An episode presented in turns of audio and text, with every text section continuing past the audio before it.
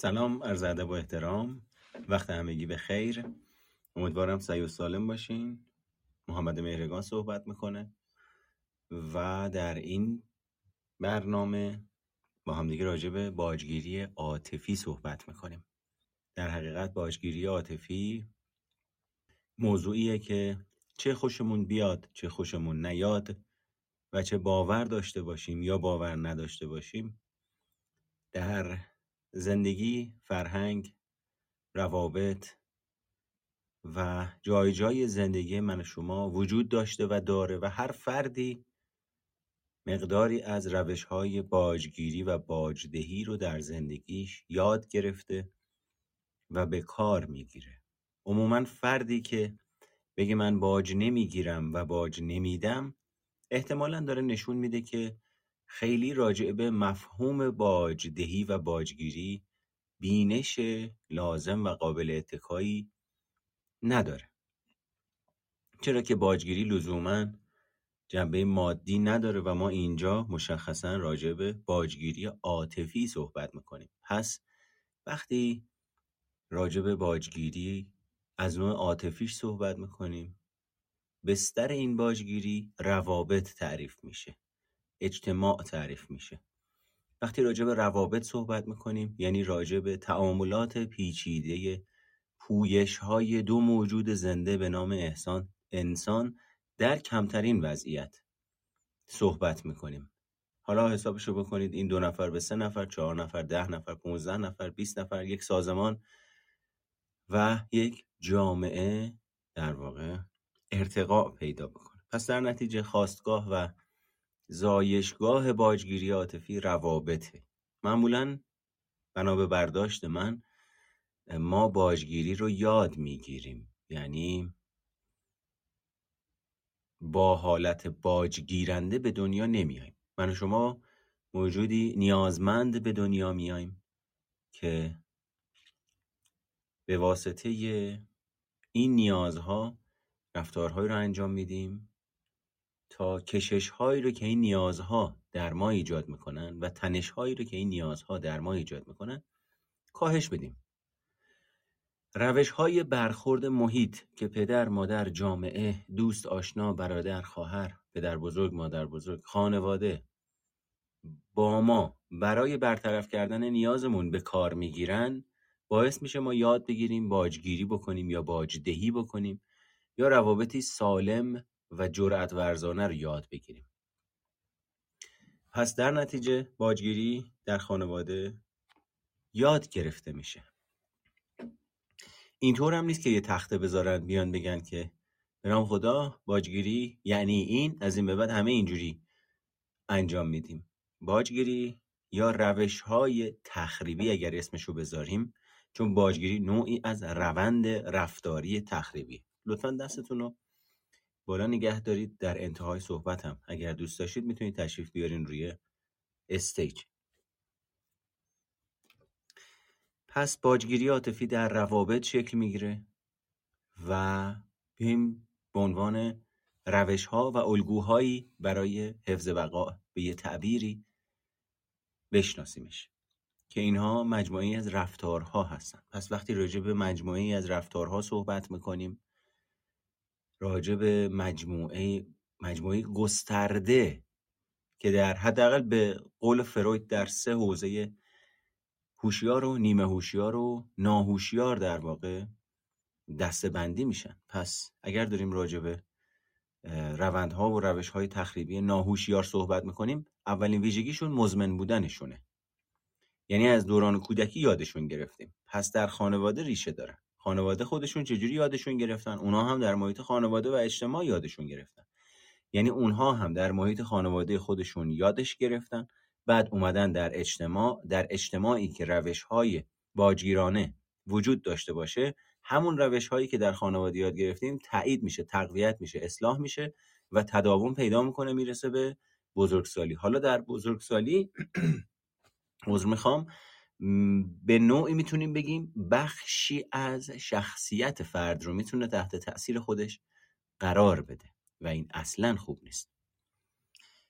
باجگیری عاطفی شکل بسیار مؤثری از استثماره که در اون نزدیکان ما به طور مستقیم و غیر مستقیم ما رو تهدید می‌کنن که اگر کاری رو مطابق میل اونا انجام ندیم برامون عواقبی داره برامون عوارضی داره. تنبیهمون می‌کنن محروممون می‌کنن محدودمون می‌کنن. دیگه دوستمون نخواهند داشت. ببین الان ممکنه یه آدمی این حرف رو بشنوه بگه خب دوستم نداشته باشن. چیکار کنم؟ اما ما باید اینطور نگاه بکنیم که وقتی در دوران کودکی که بقای روانشناختی و فیزیکی ما مشروط بوده به اعضای خانواده و در محیط خانواده بودن اساسا ادراکمون با فرد بزرگسالی که بگه حالا نکنن فرق می‌کنه. چون اگر من این کارها رو نکنم و توجه خانواده رو از دست بدم کجا برم؟ چجوری زنده بمونم؟ چجوری دوست داشته بشم پس مسئله بقای فرد مطرحه. در نتیجه اون زمان به واسطه اینی که من و شما بقای خودمون رو حفظ بکنیم احتمال با احتمال بالا طبق درخواست های باجگیرانه ای که خود پدر و مادر هم با عنوان باجگیری به احتمال زیاد نمیشناسنش سازگاری می‌کنیم با این درخواست ها هر باری که با این درخواست ها سازگاری می‌کنیم باجی میدیم. یعنی عصبانی هستم اما در خانواده من عصبانیت رو نمیپذیرن می‌زنن تو سرم. صدام در نمیاد. هر موقع عصبانی میشم برام یه عواقبی داره. کم کم یاد می‌گیرم نباید صدام در بیاد. ساکت میشم. باج میدم. راجب احساس اصیلم. راجب نیازم حرف مسخره هم می‌کنن. نادیدم می‌گیرن. لعدش می‌کنن.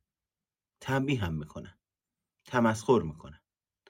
اینا روش های پس من کم کم یاد می‌گیرم زمانی خواستنی هستم که به اصطلاح آمیانه صدام در نیاد. این میشه نوعی از باج دادن. من با شما هستم فقط منو دور نندازین. هیچی نمیگم. هرچی شما میگید میگم چشم.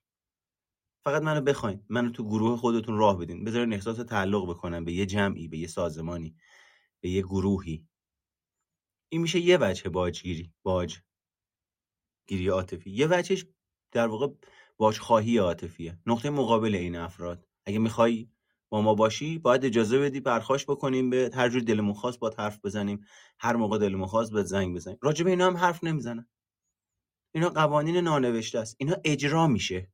به کار گرفته میشه. در سطح شناخت عموما به خاطر اینی که یک میراث شومیه که نسل به نسل رسیده و عموما کسی نرفته سراغش که اجزایش رو بشناسه و شناخت پیدا بکنه بهش اینا ناآگاهانه اجرا می‌شوند. حالا یه جاهایی یک شناختهای ناکارآمدی به اینا میچسبونن که اینا خوبه دیگه. دارم از خودم مراقبت می‌کنم. اگه این کار نکنم پرتم می‌کنن بیرون. پس در نتیجه تداومشون میدم در زندگی. حالا توی قلب همه باجگیری ها یه تهدید اصلی وجود داره. که می‌تونه به شکلهای مختلف ابراز بشه. پس ذات همش همین یه دونه است عموما. این یعنی چی؟ یعنی باجگیر داره میگه اگه اونطوری که من می‌خوام رفتار نکنی عواقبی در انتظارته. رنج می‌بری تنها میمونی. مسخره میشی. تحقیر میشی. در واقع باجگیر می‌تونه شما رو تهدید بکنه که با افشای وقایع گذشتهتون آبروتون رو به خطر میندازه. پس اگه می‌خوای من دهنم باز نشه از اینجا به بعد قانون مشخص میشه که من چی می‌خوام که دهنم باز نشه. شروع می‌کنم باجگیری. منم که می‌خوام اون اطلاعات رو نشه شروع می‌کنم باجدهی. حالا حسابشو بکنین در بزرگسالی این شکلیه. در کودکی یه مادری به خاطر اینکه بچهش رو ساکت بکنه میاد از این روش استفاده می‌کنه که اصطلاحا آبروداری بکنه. یه پدری آبروداری بکنه. از این روش باجگیری استفاده می‌کنه چون ضعیف در کنترل کردن بچهش ضعیف در برقراری ارتباط مسالمت آمیز همراه با صمیمیت عاطفی و قابل اتکا. و یا ممکنه مثلا از شما باج بخواد تا حرفی نزنه و رازتون رو نگه و همراهتون باشه. حالا اصلا می‌تونه همراهتون نباشه. یعنی بگه دیگه نیستم باهات. اگه می‌خوای من باهات باشم اگه می‌خوای من دوستت داشته باشم اگه می‌خوای من کنارت باشم باید اینجوری. باید اونجوری. پیش فلانی نه. پیش مادرت نباید بری پیش خواهرت نباید بری. بعد به خودت میای می‌بینی تو بزرگسالی از برقراری ارتباط با خانوادت محروم شدی محدود شدی. حالا 24 ساعته تحت کنترل اویی. کی بری؟ کی بیای؟ تلفنت چرا جواب ندادی؟ چرا کمه؟ چرا زیاده؟ چرا فلانی میاد اینجوری می‌کنه؟ خب به من چه که چرا فلانی میاد اینجوری می‌کنه؟ برو از خودش بپرس. ولی آدم باجده نمیگه به من چه که چرا فلانی این کارو می‌کنه. شروع می‌کنه توضیح دادن و توجیه کردن.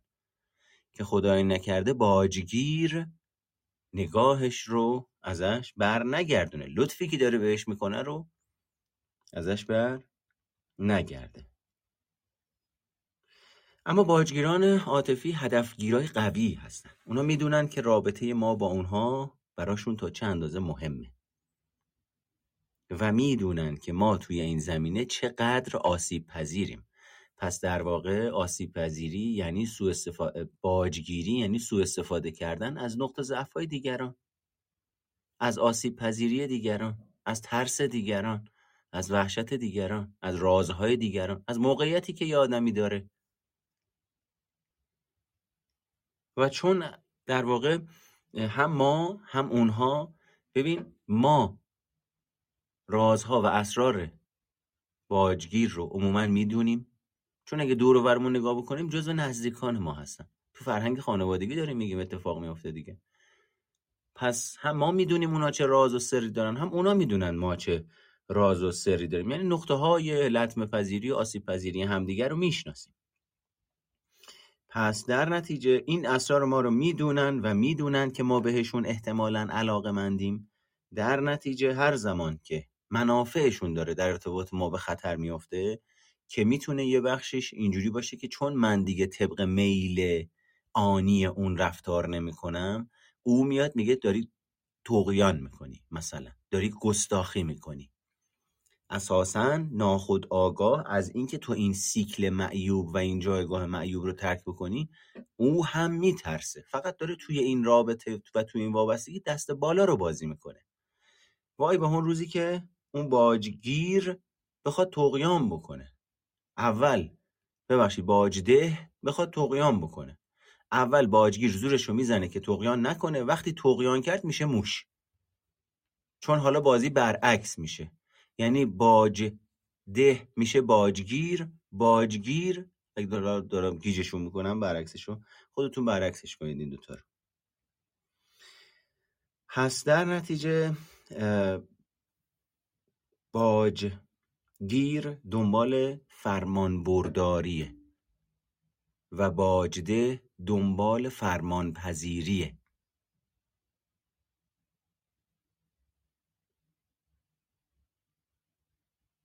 و این یعنی زهر و سم در مرور زمان که به حالت مزمن در میاد.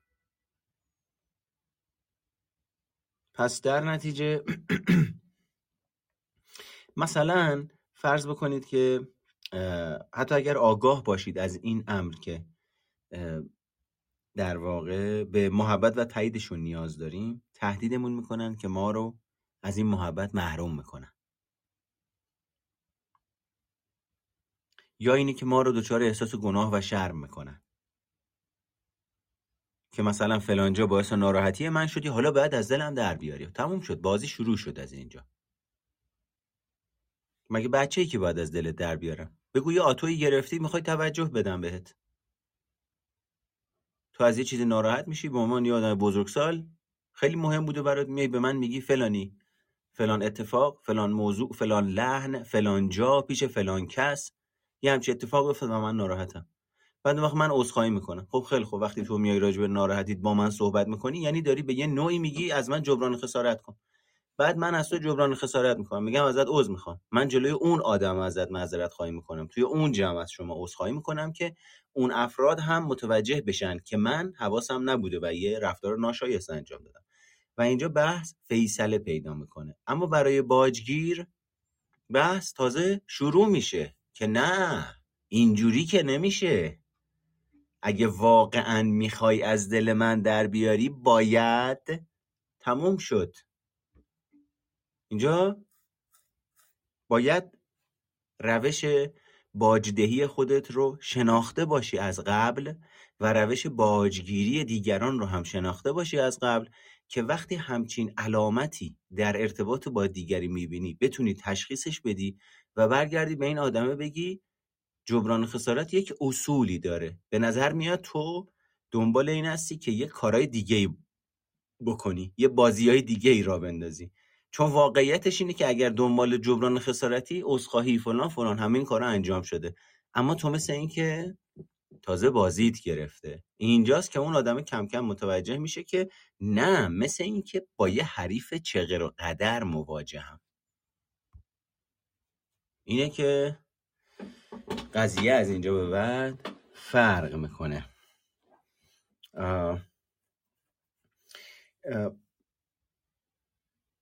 حالا بعضی از باجگیرا دیگه به پول گرفتن و این ماجراها می‌رسه. من الان نمی‌خوام برم سراغ اون ماجراها. ببین باجگیرها با تهدید راجع به موضوعهای مختلف شما رو بازی میدن.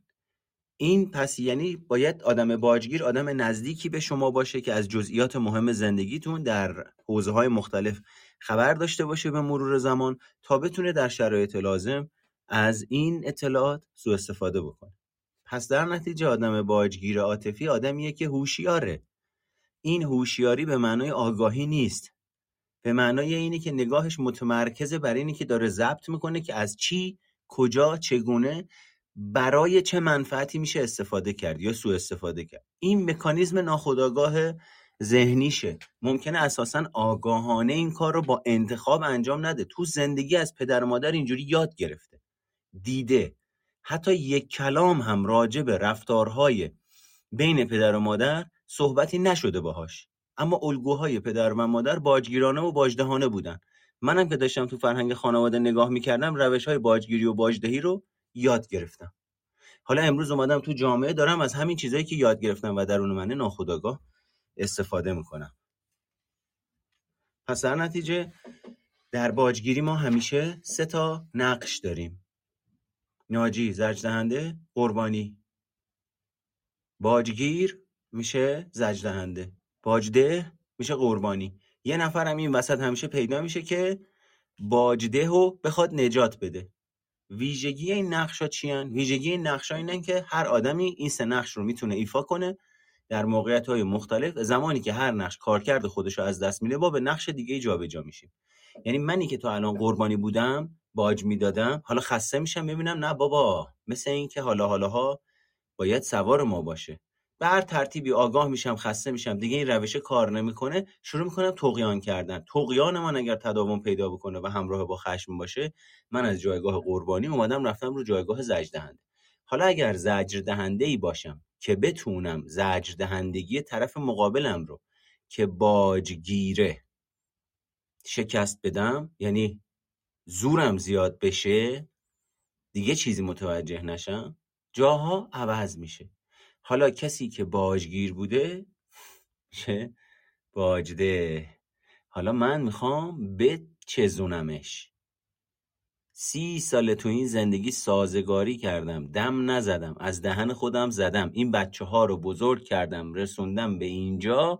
الان این حق دست من که به من بیتوجهی بکنه بخواد از من طلاق بگیره. ادبش می‌کنم آدمش می‌کنم. حالا سب کن.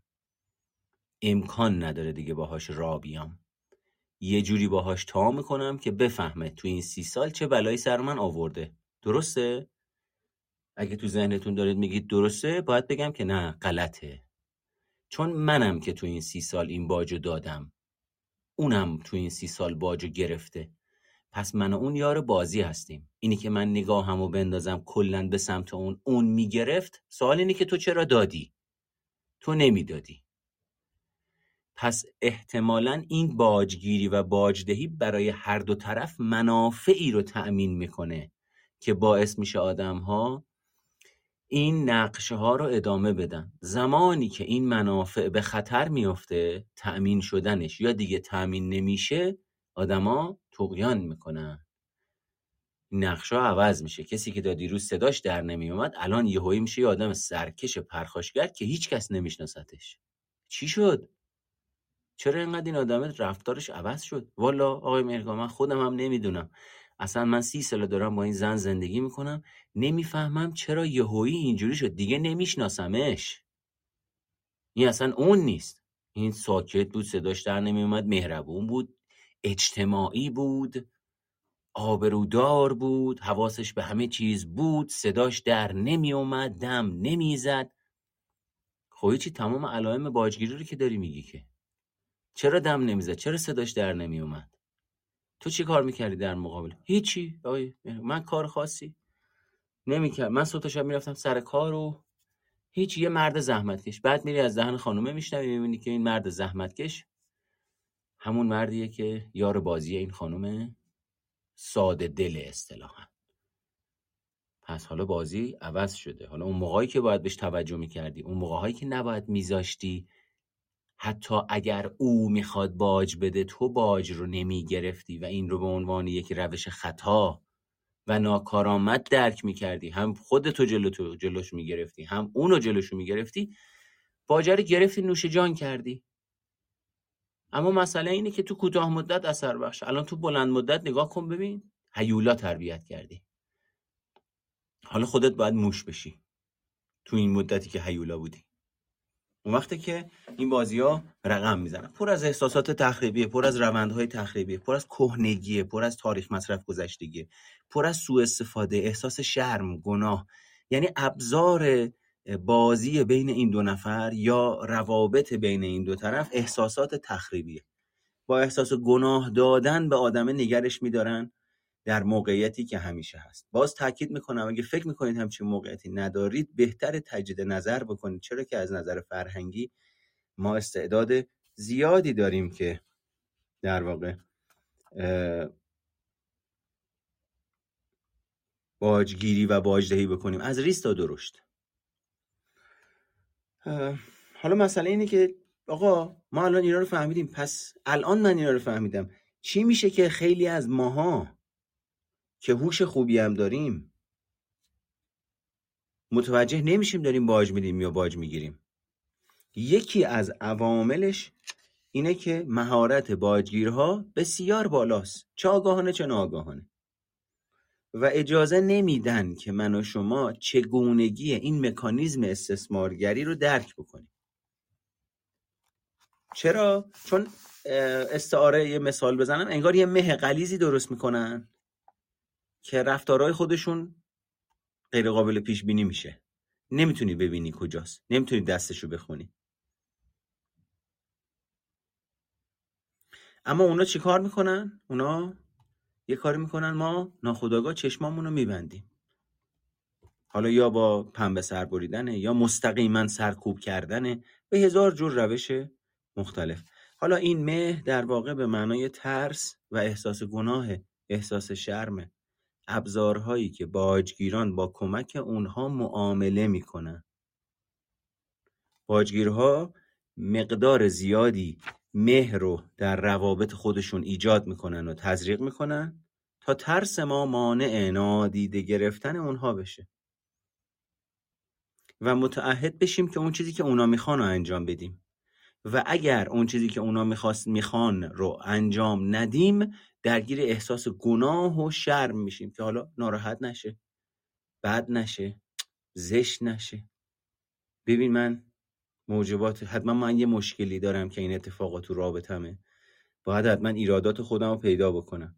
تو گیری پیش خودتو. این داستانایی که برای خودت در ارتباط با اون به خوردت دادی اون داره استثمارش رو می‌کنه. حالا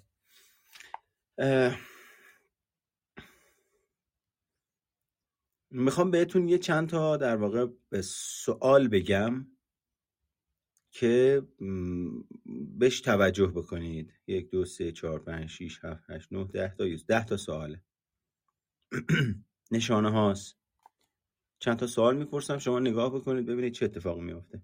تهدیدتون می‌کنن که اگر اون چیزی رو که از شما می‌خوان انجام ندید زندگیتون رو سخت می‌کنن. یک. بیوقفه تهدیدتون می‌کنن که اگر مطابق میلشون رفتار نکنید رابطهشون رو با شما تموم می‌کند. بیوقفه سه. تهدیدتون می‌کنن که اگر مطابق میلشون رفتار نکنید پس دارید بهشون بی احترامی می‌کنید. خب اینو همینجا بدونید. اینی که من طبق میل شما عمل نکنم لزوما به معنای بی احترامی به شما نیست. شما طبق میلت اینه که من برم اونجا مثلا یه لیوان مشروب بخورم. میلت اینه که با یه آدمی برم توی رابطه و ازدواج بکنم که اساسا هیچ نوع کشش فیزیکی ندارم بهش روانشناختی که هیچی. از قیافش خوشم نمیاد. از هیکل و فرم بدنش خوشم نمیاد. ارتباط نمی‌گیرم باش. کشش ندارم بهش. وقتی من رو حرف تویی که میگی بیا برو با این آدم وارد رابطه شو فلان اینا میگم نه. میگی یعنی داری به حرف من بی احترامی می‌کنی؟ به نظر من داری بیه به بزرگترت داری فلان تشخیص منی که صلاح تو رو می‌خوام نادیده می‌گیری آره نادیده می‌گیرم. داری بی احترامی می‌کنی؟ نه بی احترامی نمی‌کنم. دارم از خودم مراقبت می‌کنم. چرا باید عقلمو بدم دست تو چون من بزرگترم بزرگترم باش. تو اگه بزرگترم بودی تو رابطه خودت با زنت مشکل نداشتی. رابطه خودت با زنت زخمی اومدی شدی متکلم وحده واسه زندگی یکی دیگه؟ نه می‌بینی داری بی احترام می‌کنی. که هر طور دوست داری می‌تونی برداشت بکنی. من مسئول حرفایی هم که می‌زنم. مسئول برداشت های شما از حرفم خودتی. من نیستم که. نه می‌بینید این نسل جدید اصلا یه جوری گستاخ شده که هیچی از نه. خب نسل قدیم خودتو درست کن. با کیفیت حرف بزن دقیق حرف بزن. رابطه متقابل رو یاد بگیر احترام متقابل رو یاد بگیر ادراک متقابل رو یاد بگیر همدلی متقابل رو یاد بگیر. اون وقتی که یاد گرفتی به حریم و حدود خودت دیگران مثل خودت احترام بذاری اون وقتی که متوجه میشی تویی که باید الان سازگاری از خودت نشون بدی نه منی که به واسطه اینی که چشم و گوش بسی یا تو بزرگتری مواد مواد سفیدتره. اون ویندوزی که رو نصب شده ویندوز 98 مستقیم و غیر مستقیم به شما میگن که اگر به اونها توجه نکنید به خودشون آسیب می‌زنن. یا دچار افسردگی میشن. یعنی تهدیدتون می‌کنن. بچه ها بچه های نوجوان من دیدم توشون این کار می‌کنن. آره وقتی بهش نمیدیم خودزنی می‌کنه. میگه میرم خودم می‌کشم. ما هم میترسیم اون چیزی که می‌خواد و بهش میدیم. بعد الان یاد گرفته. هر موقع چیزی که می‌خواد دیگه نمیره هزینهشو بده مسئولیتشو به عهده بگیره. اجرت کار کرده رو بده. مدام اجرت کار نکرده رو می‌خواد با روش باجگیری هر چقدر هم که به اونها بدید همیشه بیشتر و بیشتر می‌خوان. مرتبا فرض می‌کنن که شما تسلیمشون شدید. یعنی شما رفتی حمایتش کردی از روی فهم درک و اقلانیت جوابش رو ندادی. او برداشتش اینه که دیدی نتونست حرف بزنه؟ دیدی کم آورد؟ دیدی آچمز شد؟ دیدی مال این حرفا نیست؟ یعنی اساسا ادراکی از آنچه که بیرون اتفاق میفته به طور واقع بینانه از خودش نشون نمیده. هرگز به احساسات و خواسته های شما توجه نمی‌کنن. چون اولویت با منفعتیه که قراره در ارتباط با شما به دست بیاره. پس اگر احساسات شما مانع به دست آوردن این منفعت باشه چه باید بکنه؟ دوباره کاری بکنه که شما احساس گناه بکنید که دارید پاتون رو فراتر از حدتون می‌ذارید. تا دوباره آنچه که داره تأمین می‌شود به خطر نیفتد. وعده های فریبنده میدن. و عموما هم هیچ وقت به اونا عمل نمی‌کنن. فقط وعده میدن. میشینه در گوشت سه ساعت ساعت حرف می‌زنه. تعریف می‌کنه تمجید می‌کنه برنامه ریزی می‌کنه. تصویرای خوشگل خوشگل از آینده هایی که فلان حالت ها ایجاد شده به تو میده. ولی موقع که میره یا نیست در بلند مدت می‌بینی فقط وعده و وعیده. هیچ نتیجه ای ایجاد نمیشه در راستای تغییر. هر زمان که مطابق میلشان رفتار نمی کنید شما را خودخواه بد طماع و بیتوجه خطاب می‌کنن. یعنی اصطلاح تحلیلیش اینه. هر موقع طبق میلش بازی نمی‌کنی تخریبت می‌کنه. تهدیدت می‌کنه. بی ارزشت می‌کنه. هر زمان که از اونها اطاعت اطاعت می‌کنید نس تحسینتون می‌کنن. و هر زمان که نمی‌کنید حرفاشون رو پس می‌گیرن. یه بار دیگه بخونم. هر زمان که ازشون اطاعت می‌کنید مورد تحسین و تشویق و پذیرششون قرار می‌گیرید. موقعی هم که ازشون اطاعت نمی‌کنید حرفاشون رو پس میگید اشتباه کردم. به تو گفتم دختر فلان به تو گفتم مرد قوی. الان داری ضعیف بازی می‌کنی می‌بینی؟ حرفمو پس می‌گیرم. مدام بلا تکلیفی در ارتباط با این آدما. غیر قابل اعتماد. یعنی بسته به شرایط. اگه به حرفش گوش بدی کاری با محتوای حرف نداره که درستی یا غلطه ها. چشم به من بگو من بفهمم قوی ترم. کرنش می‌کنی جلو من. پس خوبی. حالا که کرنش نمی‌کنی بدی. سیاهی تباهی. از پول به شکل اسلحه‌ای برای رسیدن به خواسته هایشان استفاده می‌کنن. پس به نوعی هدف وسیله رو توجیه می‌کنه براشون. اساسا پویش دنیای انسانی براشون مطرح نیست.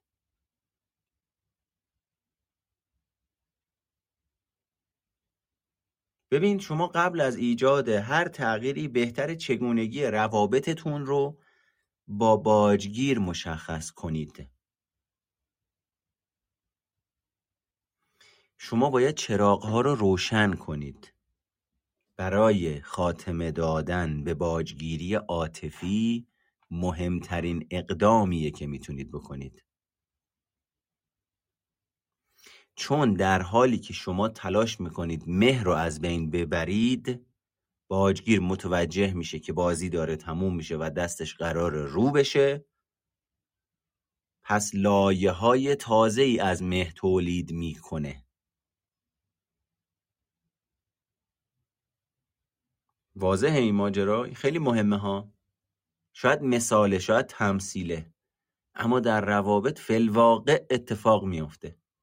که تو شروع این, این اونجاییه که یه آدمی پا میشه میاد سر کلاس روانشناسی یه مقداری خداگاه و ناخداگاه مستقیم و غیر مستقیم راجع به باجگیری و باجدهی اطلاعات کسب می‌کنه. متوجه میشه جایگاه خودش نسبتا در روابطش کجاست.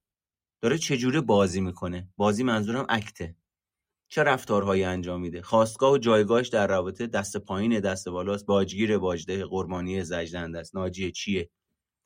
اینا رو که متوجه میشه متوجه تخریبی بودنش میشه در رفتارش تغییر ایجاد می‌کنه. تغییر برخواسته از آگاهی در کلاس روانشناسی تهدیده برای باجگیر. چرا؟ چون من حالا دارم رفتارهایی رو که قبلا انجام می‌دادم به مرور زمان و برای باجگیر آشنا بوده انجام نمیدم و براش غیر قابل پیش بینی میشم. سمه برای اون از نظر اون. داری گستاخی می‌کنی داری پاتو فراتر از حدت می‌ذاری. رفتی کی پر حرفت کرده؟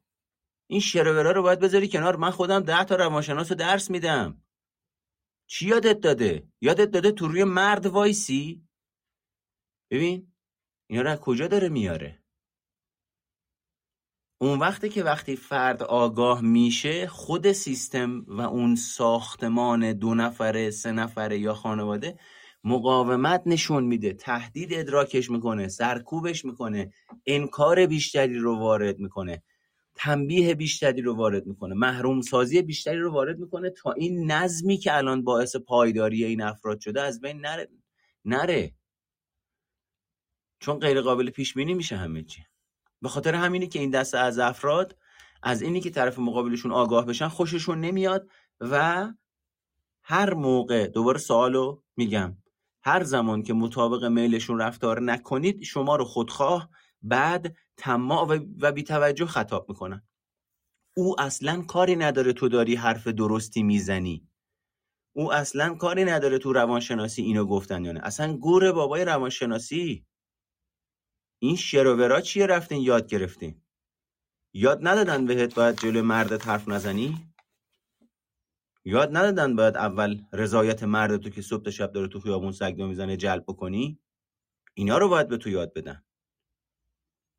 دوباره با وجود اینی که داری یک ساختار سالمتر قابل اتکاتر و مراقبت کننده تر رو توصیه می‌کنی و می‌خوای واردش بکنی در نظام خانواده یا اون دو نفر سه نفر یا هر سازمان در واقع از خودش مقاومت نشون میده. چرا؟ چون قرار کنترل از دستش خارج بشه. چون قرار ابزار قدرت از دستش خارج بشه. هر آدمی در مقابل اینی که قدرتش ازش گرفته بشه مقاومت نشون میده. در سطوح مختلف اجتماعی. چون قدرت برابر است با جایگاه قدرت برابر است با کنترل قدرت برابر است با قدرت. پس در نتیجه این خیلی مهمه که من و شما این چشمای زیبا رو باز بکنیم. بازه اما فیزیکی بازه. این چشمه ها رو اگر از خواب ناز بیدار بکنیم با واقعیت خودمون در وهله اول مواجه بشیم و بعد با واقعیت دیگران مواجه بشیم. تازه دستمون باز میشه که از زنجیرهایی که به پای خودمون بستیم رها بشیم.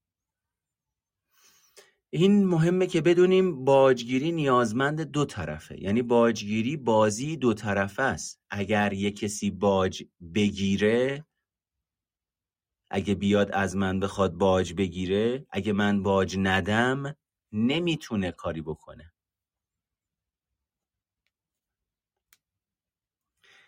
پس یعنی مشروط بر این ماجرا پس این حرف غلطه که اون از من گرفت. خب تو چی کاره بودی که دادی؟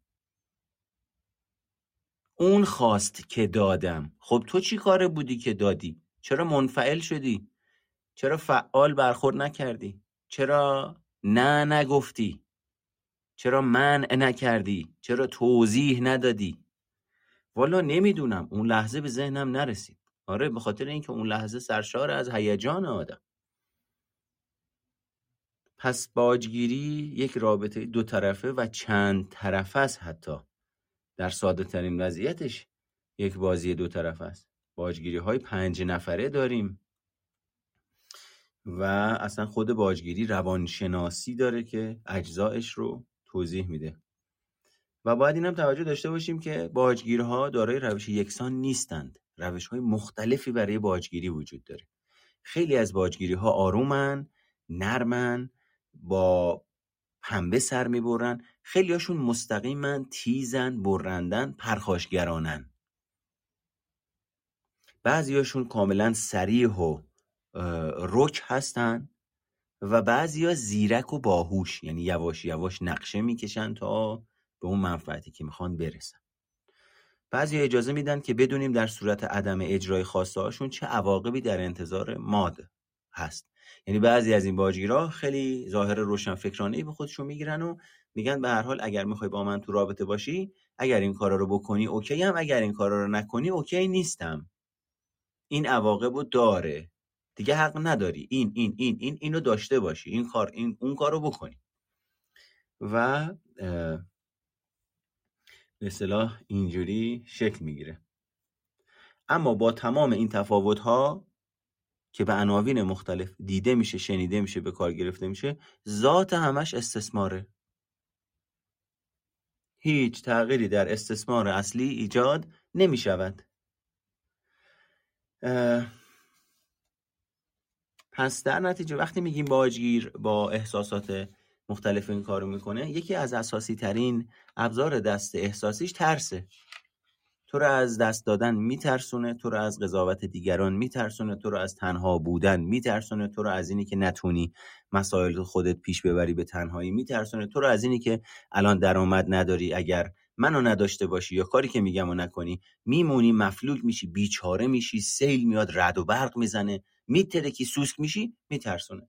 شما هم این تصویرها رو به خاطر اعتمادی که به او داری و ناشناختگی که از خودت داری یعنی اگر خودت رو میشناختی تواناییات رو میشناختی امکانات و مهارت های بیشتری داشتی چون رو هم نمی‌شناسی دوباره بیشتر گرایش داری به اینی که در ارتباط با او بمونی و هی مداوم این ترس ها توسط او در وجود تو فعال میشن و با به کارگیری ناخودآگاه و خداگاه ذهنی تو در تو تداوم پیدا می‌کنن.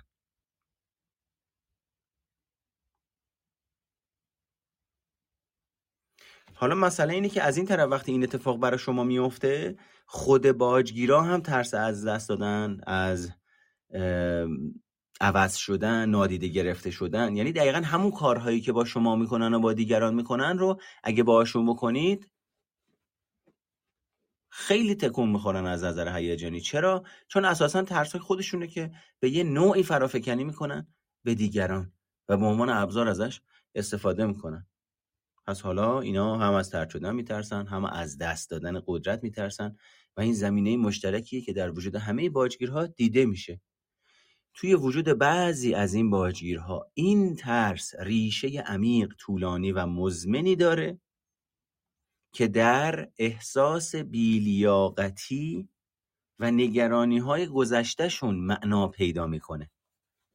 اما تو گروه دیگه احتمالا واکنشیه یعنی در قبال احساس ناامنی ناشناختگی و تنش هایی که احساس امنیت کاذبشون رو در حقیقت از دست میده. به اصطلاح پرخاشگری می‌کنن باجگیری می‌کنن. اینم دوباره ریشه در نالایق و بیکفایت دانستن خود دارد.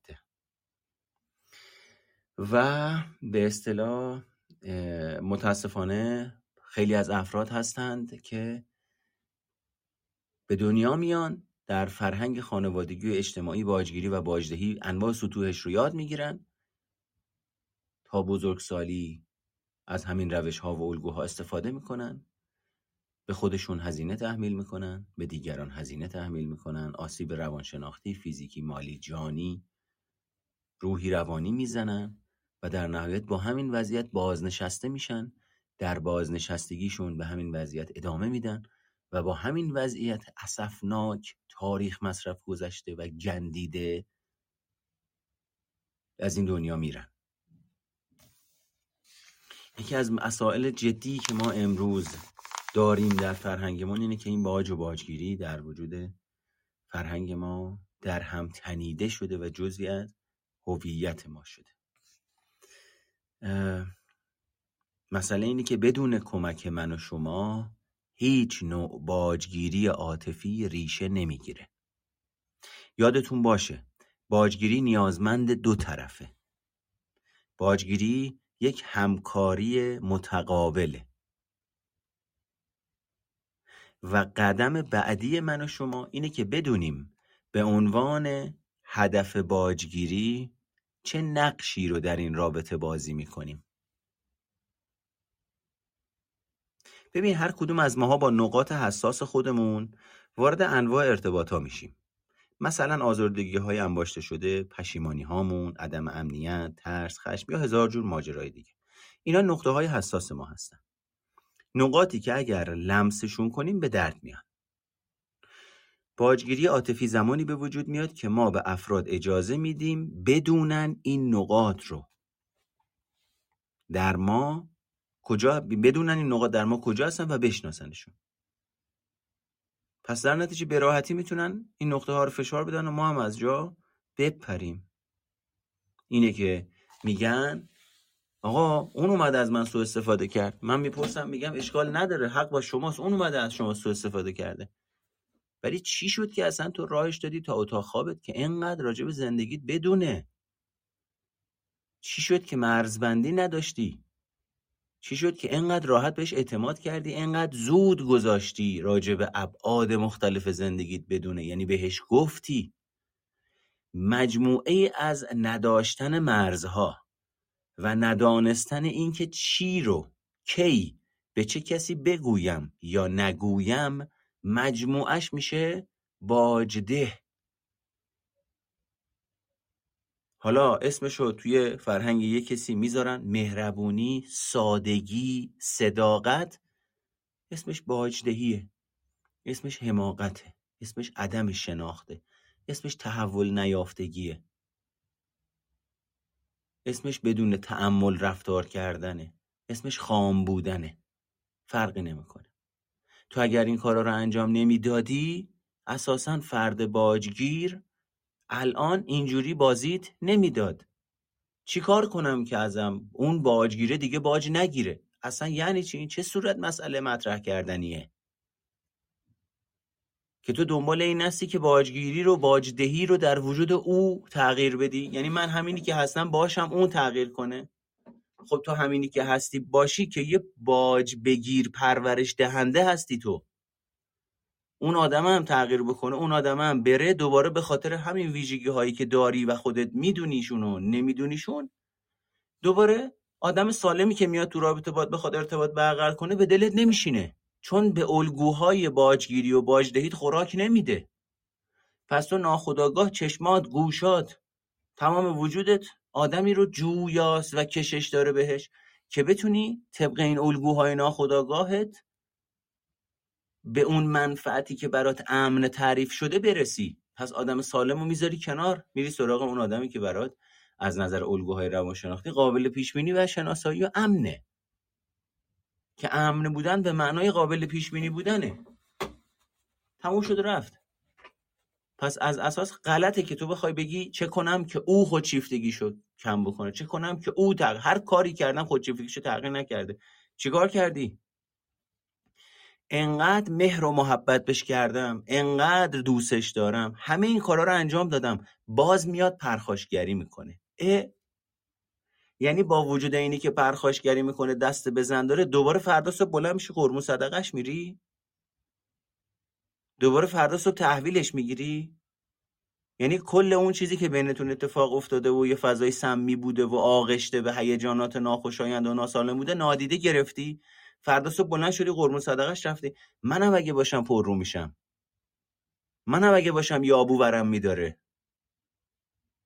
که هر طور هر لحظه هر احساسی به نظرم اومد هر فکری به نظرم اومد هر تکانه ای به ذهنم اومد طبقش عمل بکنم در ارتباط با تو. آخر سر ببینم داره قربون صدقه میری. منم یهویی جو میگیرتم.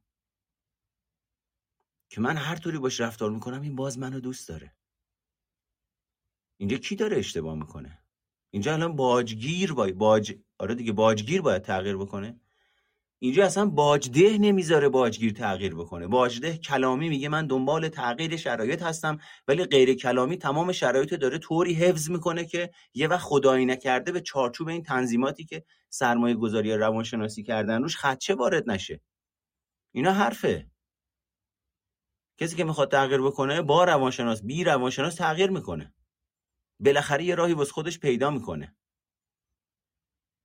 از توی عرفان شده با شعر شده با فلسفه شده با کتاب خوندن شده تجربی شده باشه. بالاخره تو اون موقعیت نمیمونه. چون معایب اون موقعیت رو درک کرده و متوجه شده زیستن. در معایب اون موقعیت اساسا نمیارزه به منافعی که اون موقعیت داره. پس در نتیجه هر کسی اهمیت این ماجرا رو درک می‌کنه که منفعت یک چیزی دیگه به اندازه این نیست که بتونم باهاش ادامه بدم و مذراتش اونقدر زیاد شده که اصلا دیگه صرفه نداره میذارتش کنار. حالا تو حسابشو بکن یه آدمی باید چه وضعیت روانشناختی داشته باشه که اینو نظر کنار تازه اصرارم بکنه که این کار می‌کنه اصرارم به ادامه دادن به این سبک زندگی داشته باشه. این یعنی چی؟ یعنی من دیگه اون منفعت کوتاه رو می‌خوام اشکالم نداره دارم منفعت بلند میدم. این یعنی من معتاد شدم به مصرف مسکن. دردم میاد یه مسکن می‌خورم تو کوتاه مدت دردم ساکت میشه. خوبه خدا رو شکر دیگه. حالا برم بخوابم زیر تیغ جراحی. معلوم نیست بشود نشود. خوب بشه خوب نشه. الان حداقل داره با این قرصه دردم ساکت میشه. حالا حداقل وقتی دارم بهش مهر و محبت می‌کنم بالاخره دو تا گوشه چشمی به ما نگاه می‌کنه. خب دیگه چی میشه گفت آخه به این آدم دیگه؟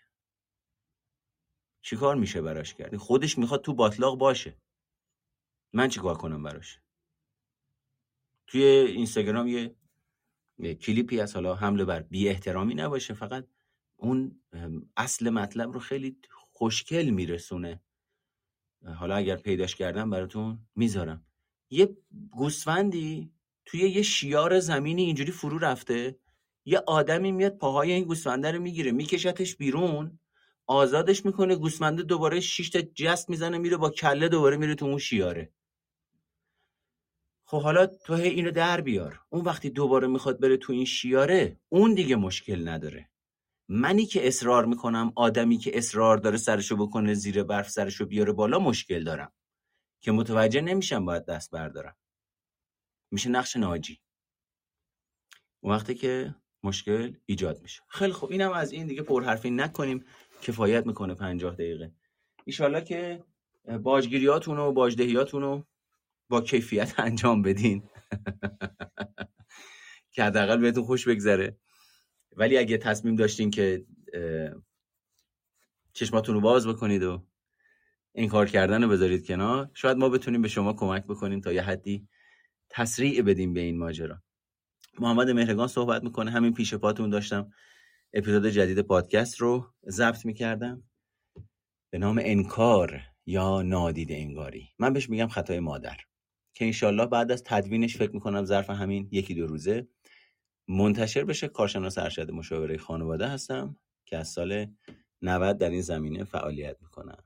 دو کتابم نوشتم که حاصل تجربیات من پنج شنبه این هفته دوره ای رو برگزار می‌کنم به نام تحلیل رفتار متقابل که در هشت جلسه است. هر جلسه سه ساعت هفته یک جلسه. و سرفصلای این دوره مطابقت داره با سرفصلای انجمن تحلیل رفتار متقابل. یعنی طبق این اشل برگزارش می‌کنیم. راجع به شخصیت صحبت می‌کنیم حالات مختلف شخصیت تقسیمات حالات شخصیت. اینکه چه کسی ویژگی های شخصیتیش چیه با توجه به ویژگی های شخصیتیش برای ارتباط برقرار کردن به سمت چه کسانی گرایش داره و از رفتن به سمت چه کسانی دافعه داره. راجع به خطاهای شناختی صحبت می‌کنیم آلودگی ها رو میگیم حالات شخصیتی غالب رو میگیم. با توجه به حالات شخصیتی غالب الگوهای وابستگیتون رو میگیم. تعریف می‌کنیم بزرگسال سالم کیه چه فرایندی داره چگونه اتفاق میافته مکس ارادی چیه؟ و در نهایت میریم سراغ مبحث نوازش ها که لزوما دست بر سر دیگری کشیدن نیست. صدای این کارگاه ضبط میشه در اختیار شرکت کننده ها در کانال تلگرامی قرار می‌گیره. به صورت حضوری و آنلاین همزمان برگزار میشه در شرق تهران برج آناهید. پنجشنبه ساعت چهار این دوره به امید خدا شروع میشه و هشت جلسه ادامه خواهد داشت. اگر تصمیم داشتید که کاری برای خودتون انجام بدید که پایدار باشه اصطلاحا قابل اتکا و با پدر و مادر باشه شاید این دوره بتونه توی نگرش شما دیدگاه شما آگاهی شما از خودتون و روابطتون کمک کننده باشه. می‌تونید به من پیام بدید یا با شماره 0 902 250 21 تماس بگیرید. خیلی خوب. حالا بذارید ببینم که تو تکست چی نوشتید. سلام آقای مهرگان اگر با باجگیر خوندم باجیگر. اگر باجگیر با این کار شما را از جمع دور کنه و مانع رفت آمده شما با جمع خواسته بشه چطور باید عمل کرد؟ خب خیلی خوب. اولین سوال اینه که شما مگه دست و پاتون رو بسته که نمی‌تونید برید تو جمع؟ چی شده که نرفتین تو جمع؟ چی شده که به حرف باجگیر گوش دادین؟ اینا رو باید بررسی بکنید و حتما راجع به این مطالب که در روابط اتفاق میفته مراجعه کنید. راجبش باید جدی صحبت بشه. با یه خط من علم غیب ندارم. جزئیات رابطه شما رو بفهمم و به شما یه چیزی بگم. اما اولین چیزی که اینجا به نظرم می‌رسه همینیه که بهتون گفتم. دست بسته؟ که محدودتون کرده از رفتن به دیگران. یا شما هم خودتون دارید سازگاری می‌کنید باهاش. خواهش می‌کنم خانم مستان لطف دارید. تعریف کردید مطالبتون خوبه؟ بله سوالتون رو بپرسین. سلامت باشین خانم اسکویی برای پنجشنبه می‌تونید ثبت نام بکنید. بله یا به همینجا پیام بدید یا شماره واتسپی که گفتم. اینجا هم براتون شماره رو تایپ می‌کنم که ببینید. خدمتون عرض بکنم یه دونه لینک هم بالای سر من هست توی اتاق که در واقع پادکست روانشناسی سایکوپاده که این اپیزود جدیده هم درش منتشر میشه. فکر می‌کنم اپیزود شست و چندم باشه که توصیه می‌کنم اگر می‌خواین گوش بدین. هم از طریق لینک کانال تلگرام می‌تونید بهش دسترسی داشته باشید و هم توی Castbox در واقع اونم اونجا منتشر میشه. بهتون توصیه می‌کنم پادکست سایکوپاد رو گوش بدید. خودش مجموعه ای از کلاس ها و دوره ها و آگاهی ها خواهد بود برای شما. چرا که رفرنس های علمی و آکادمیک و دانشگاهیه که من بعضا این اپیزودها رو از روش جمع آوری می‌کنم و خودش خیلی می‌تونه به شما کمک بکنه. دیر رسیدم متاسفانه. حتما توی تلگرامم آپلود می‌کنیم. بسیارم عالی. ببینم این بنده خدا که دستش بالا نگه داشته آیا تشریف میارن بالا همچنان؟ اگر اومدن بالا که باید می‌کنیم. بله. خب جناب سلام. سلام. وقت شما بخیر. بفرمایید. خوبین. شبتون بخیر. سلامت باشین ممنونم. میگم که چیزه من امین هستم 22 ساله. بنده رمان می نویسم نویسنده رمان هستم. بسیارم عالی. بعد من وقتی 17 سالم بود از مدرسه اخراج شدم و به اجبار خانواده رفتم روانشناس. مهم. بعد بعد از دو سه جلسه ایشون یه خانم دکتر پیری هم بودم. و تشخیص ایشون این شد که این شد که من اه، سایکوپسم و ایشون هم به من گفتن که دیگه تشریف نیارم تو مطب. خب و گفتن که اه، می‌خوام اینو بپرسم که این رفتارشون درست بود یا نه. چه می‌دونم روانشناسا باید اینطوری رفتار کنن درسته یا نه که به طرف بگن دیگه نه یا دیگه. چون ببین یه حرفایی به من گفتن ایشون که مثلا گفتم ببین پسرم جفت نمی‌خوایم بدونیم. آخرت هم ببین جزئیاتشو نمی‌خوایم بدونیم. اینجا اتاق مشاوره نیست. استیجه که مردم دارن گوش میدن و من ترجیح همینه اصل رازداری برای شما حفظ بشه. پس لطفا از این مرحله بگذر برو سراغ بعدش که بذار من بهت بگم نه می‌تونه این رفتار حرفه‌ای نباشه. دو من می‌تونم زمانی نظر دقیق تری بدم که با این خانم صحبت بکنم ازش بپرسم بگم علت اینی که شما با این فرد اینجوری برخورد کردی چی بوده؟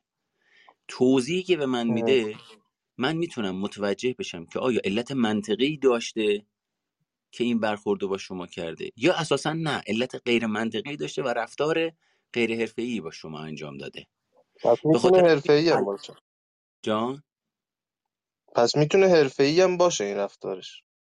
می‌تونه حرفه‌ای باشه. مثلا فرض بکن یه نفری میاد پیش من. من گرایش مشاور خانواده خوندم. خب؟ ولی مسئله ای که او الان باش درگیره مسئله بالینیه. باید بره پیش یک روانشناس بالینی. قطعا من به اون آدمه میگم همین تو پیش من نیا. تو باید بری پیش یه روانشناس بالینی. چون اساسا من تجربه و تخصص کار کردن با این ویژگی رو ندارم. اصلا من برای یه چیز دیگه آموزش دیدم و تخصص دیدم. این یه سبکه. یه سبک دیگه این شکلیه که ممکنه من به قول تو بگم امین مثلا این ویژگی شخصیتی رو داره تشخیص بدم بعد بترسم. بعد بخوام مراجعه‌مو از خودم دور کنم. اینجا من درمانگر خودم به درمان نیاز دارم. به خاطر اینی که من نمی‌دونم او از کدوم یکی از این دلیلایی که من توضیح دادم که تازه اینا هم فرضیات و ذهنیات منه. ممکنه با او صحبت بکنیم مثلا یه چیزی یه توضیح یه علتی رو بگه که هیچ ربطی به صحبتهایی که من و شما اینجا داریم می‌کنیم نداشته باشه. ممکنه او یه چیزی اه. بگه که یه کدوم از این دوتا نظر تایید بشه یا رد بشه یا اصلا یه چیزی دیگه بگه که متوجه بشیم بگیم آها پس مسئله این بوده. متوجه ممکنه انکار بکنه که نه من رفتار صحیح رو انجام دادم. ممکنه بپذیره که رفتار غلطی انجام دادم. هزار جور چیز وجود داره. می‌خوام بگم نمی‌تونم من ذهن او رو بخونم چون اونجا نبودم. پس می‌تونه هم رفتار غلطی باشه می‌تونه هم رفتار درستی باشه. ارجاعت نداد به کسی دیگه ای نه به کسی دیگه ارجاع نداد. من گفتم خب چیکار کنم؟ اینطوری خب همینطوری میمونم. یعنی گفت همینطوری میمونی که هیچ همینطوری هم بودی دیگه همینه دیگه. برو خب سعی کن کمتر بقیه رو اذیت کنی. نه این رفتار حرفه‌ای نیست. این بخشی که الان توضیح دادی این رفتار حرفه‌ای نیست. من حتی اگر می‌خواستم فقط بگم. نه تو جزئیات نمی‌خواستم همینو حالا می‌خواستم عقیده ندارم که آدما تو همون شرایط میمونن. ولی فرض بکنیم شما قرار بوده تو این شرایط بمونی مثلا خب؟ خب. اینم اینم درست نیست که من انقدر ش... سریح و شفاف و رک بیام بگم خب تو همین بودی از این به بعدم قرار همین بمونی. برو زندگی تو کن. این این مدل هم درست نیست. احساس کردم طلاق گرفت ازم مثلا آره مثلا همچین چیزی. ولی خب به هر حال آدم دیگه اونم تو همین فرهنگ بزرگ شده ترسای خودشو داره کم بودای خودشو داره بیش بودای خودشو داره پیش میاد. اما شما بهتر وضعیت رو پیگیری بکنی. به هر حال کارهایی میشه انجام داد برای این ماجرا. در ضمن این تشخیص هایی که به, به عنوان یک لیبل یک برچه است تو اینو داری تو اونو داری امروز کم کم داره در واقع تاریخ انقضاش می‌رسه. چون دیگه اینجوری نیست که یه نفری افسرده باشد. یه نفری میزانی از افسردگی در وجودش است و او اون میزان رو تجربه می‌کنه. اینی که به یه نفری بگیم افسرده یعنی کل وجود فرد رو با یک افسردگی تقلیل بدیم اشتباهه. پس بهتره که به وضعیت خودت رسیدگی بکنی. حتما راههایی وجود داره که اگر این تشخیصی که به شما موضوع اینه استاد. من مثلا رابطم با دوست دخترم هم اینطوریه. من بعد از یه مدتی مثلا یهو می‌فهمم مثلا شب اومدم خونه امروزم با هم بودیم مثلا.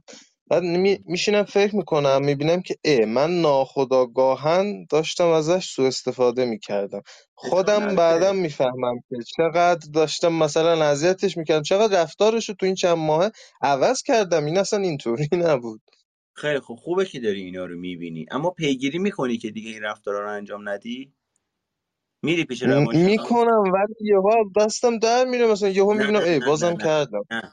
میری بعد پیش که ول روانشناس. می‌کنم میگم خب آقا می‌کنم دیگه به درک. بعد که عمدی می‌کنم خیلی خیلی خیلی بیشتر احساس ببین پیش آرامش می‌کنم تا روانشناس اینکه نمیری. خودم رو مجبور کنم عذاب وجدان بگیرم. پیش روانشناس نمیری؟ نه پولشو ندارم. من نویسندم پولم کجا بود؟ خیلی خوب تمام شد. پس دیگه وقتی نمی‌خوای اجرتش رو بپردازی همین روش رو باید ادامه بدی. اه. ندی بعد مگه غیر از این مگه میشه دیگه؟ من الان بهت میگم پیش روانشناس میری میگی پولشو ندارم. رمان نویس مگه می‌تونه پول بده؟ خب خیلی خوب. آقا من پولشو ندارم. نون چجوری برم بخورم پس؟ هر نه خب کاری ببین پولش هم میشه جور کرد. خب من کا- میشه جور کرد. ولی خب مثلا اگه یه درصد احتمال باشه که خب نشه که دیگه آدم دلش میشکنه میگه خب حیفه برم دوباره نبشنوم آره راست میگی. بیام به ناراحت خاطر بشم آره راست میگی. به خاطر اون یه درصد اون 99 درصدی که میشه رو اصلا بریز دور. آه کنایه میفرمایید. آره. به خاطر همون یه درصدی که ممکنه نشه پس من نمیرم. پس ببین اون پول ندارم نمی‌تونم یه بهانه است. الان رفتی روی بهانه دیگه. یه توصیه بهت بکنم. تا زمانی که می‌خوای بهانه بیاری سمت اتاق مشاوره پیدات نشه. آه ببین همین. همین کاری که الان کردم و در نظر بگیر شما کاملا ناخداگاهن اصلا گردن نمی‌گیرم که نمی‌خوام درست بشم. خب؟ کلا میپیچونم. نگاه کن. ببین خودم رو چقدر خوب می‌شناسم. دارم میپیچونم. پول ندارم. خب دارم. خب نمی‌خواد درست بشه. خب معلومه که میشه اگه زور بزن ولی نمی‌خوام. این اصلا دیگه آخر چیزه. تموم شده رفت. دیگه حرفی نمیمونه. نمی‌خوای. دارم که نمی‌خوای هیچ کسی نمی‌تونه کمکت کنه. آره. آقا ببخشید من وقت شما رو گرفتم ولی مطالبتون رو خیلی دوست دارم و خیلی باور دارم که درسته دیگه. تایید آقا یه واقعیش تایید می‌کنه. بچه ها باور کن. آقا شبتون بخیر. خسته نباشید. بهتونم خیلی احترام می‌ذارم. خیلی. خوب. دوستان از ارجمند من به این انشالله که این اطلاعات بهتون کمک بکنه. پادکست روانشناسی سایکوپاد رو هر جایی که هستین توصیه می‌کنم بهتون گوش بدید گوش بدید. این پادکست اومده که به شما آگاهی بده و قصد و نیتش برای بچه هایی بوده در ابتدا که خانواده هاشون یا افرادی که خانواده هاشون اجازه نمیدن بیان مشاوره. یعنی تو همین باجگیری و باجدهی گیرن.